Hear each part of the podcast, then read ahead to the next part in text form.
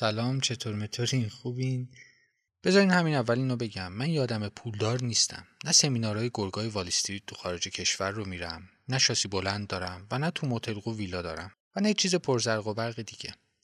با این حال من خیلی زندگی شادی دارم و عمیقاً احساس خوشبختی میکنم.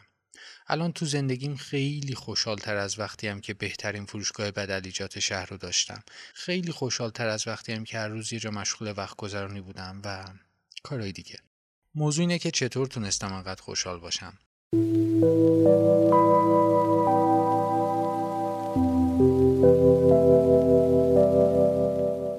با چیزای خیلی کوچیک. واقعیت اینه که برای داشتن یه زندگی خوب به چیزای زیادی نیاز نداری، فقط یه ذهنیت درست میخوای. برای شاد بودن و احساس خوشبختی چیزای خیلی خیلی کمی لازمه. یه غذای ساده، یه خونه کوچیک، چند تا لباس، یه کتاب خوب، یه دفتر یادداشت، چند تا کار با ارزش و چند نفری که دوستشون داری. بذار چند تا موضوع خیلی مهم رو بگم که برای من طول کشید که یادشون بگیرم. و انقدر خوش شانس بودم که از یه مربی دلسوز یادشون گرفتم، نه با تجربه خودم. مورد اول کم خواستنه. ببین، تو میتونی کلی پول داشته باشی و موقعیت اجتماعیت عالی باشه، اما اگه همیشه چیزای بیشتری بخوای، خیلی فقیرتر از کسی هستی که چیزای خیلی کمی داره اما هیچی نمیخواد. مورد بعدی تمرکز روی اینجا و اکنونه.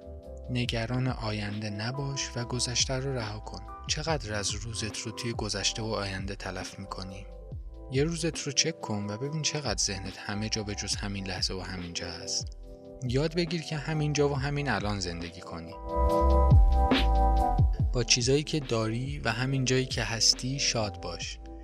خیلی وقتا ما میخوایم که یه جای دیگه باشیم، یه کار دیگه‌ای بکنیم، با آدمای دیگه‌ای باشیم، چیزای جدیدتری بخریم.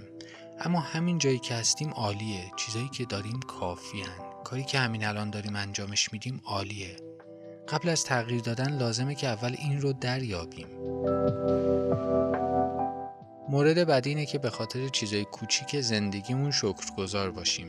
همین چای معمولی، یه تیکه شکلات تلخ و یه دونه پرتقال خیلی خیلی بهتر از دسرای گرون و نوشیدنی‌های عجیب غریب و فست فودای فانتزی هن. اگر یاد بگیری که از همین چیزای کوچیک لذت ببری، یه کتاب خوب، قدم زدن با کسی که دوستش داری، خستگی بعد از ورزش، پا به رهن قدم زدن روی چمنا، سکوت و زیبایی صبح زود، دیدن همین چیزای کوچیک یعنی زندگی کردن بدون اینکه به چیزی نیاز داشته باشی. نکته مهم بعدی اینه که بذار لذت انگیزت باشه، نه ترس.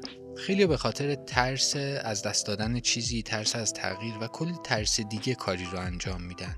اینا دلایل خوبی برای انجام دادن یک کار نیستن. به جای ترس، کارایی رو بکن که به خودت یا دیگران لذت و خوشی میده. بذار انگیزه کارت، به جای اینکه مجبوری اینجور زندگی کنی یا دوست نداری این سبک زندگی تو از دست بدی، این باشه که از کار با ارزش و معناداری که میکنی لذت ببری. مورد مهم بعدی تمرین کردن مهربونیه. مهربونی بی قید و شرط با دیگران تأثیر خیلی خوبی روی روابطت میذاره. مهربون بودن با خودت یعنی این که خودتو به خاطر اشتباهات گذشتت ببخشی و با خودت خوب رفتار کنی. منظورم اینه که به ذهن و جسمت خوراک سالم برسونی و تقویتشون کنی. این که خودتو همین جوری که هستی بپذیری. و تو این بازار شلوغ موفقیت بذاریم بگم گور بابای موفقیت و عددها اصلا و ابدا مهم نیستن. اگه انگیزت اینه که یه کاری بکنی که به یه رقمی برسی که هدف گذاری کردی، احتمالش زیاده که چیزای خیلی مهمی رو تو این مسیر نبینی و از دست بدی. اگه بخوای صبح تا شب خودتو با چیزای موفقیت سرگرم کنی، روزت رو از دست خواهی داد. امروز یه هدیه است و نباید با هر ایده‌ای که از اینستاگرام یا یوتیوب یاد می‌گیری تلفش کنی. وقتت رو با کارهایی که پر از ارزش و معنا هستن و ازشون لذت میبری سپری کن. و در آخر نکته‌ای که خیلی به درد خودم هم خورده اینه که نظر دیگران اصلا مهم نیست. دیگران همیشه چیزی دارن که در موردش ازت انتقاد کنن. اگه پولدار باشی میگم مغرور شدی دیگه، خودتو میگیری.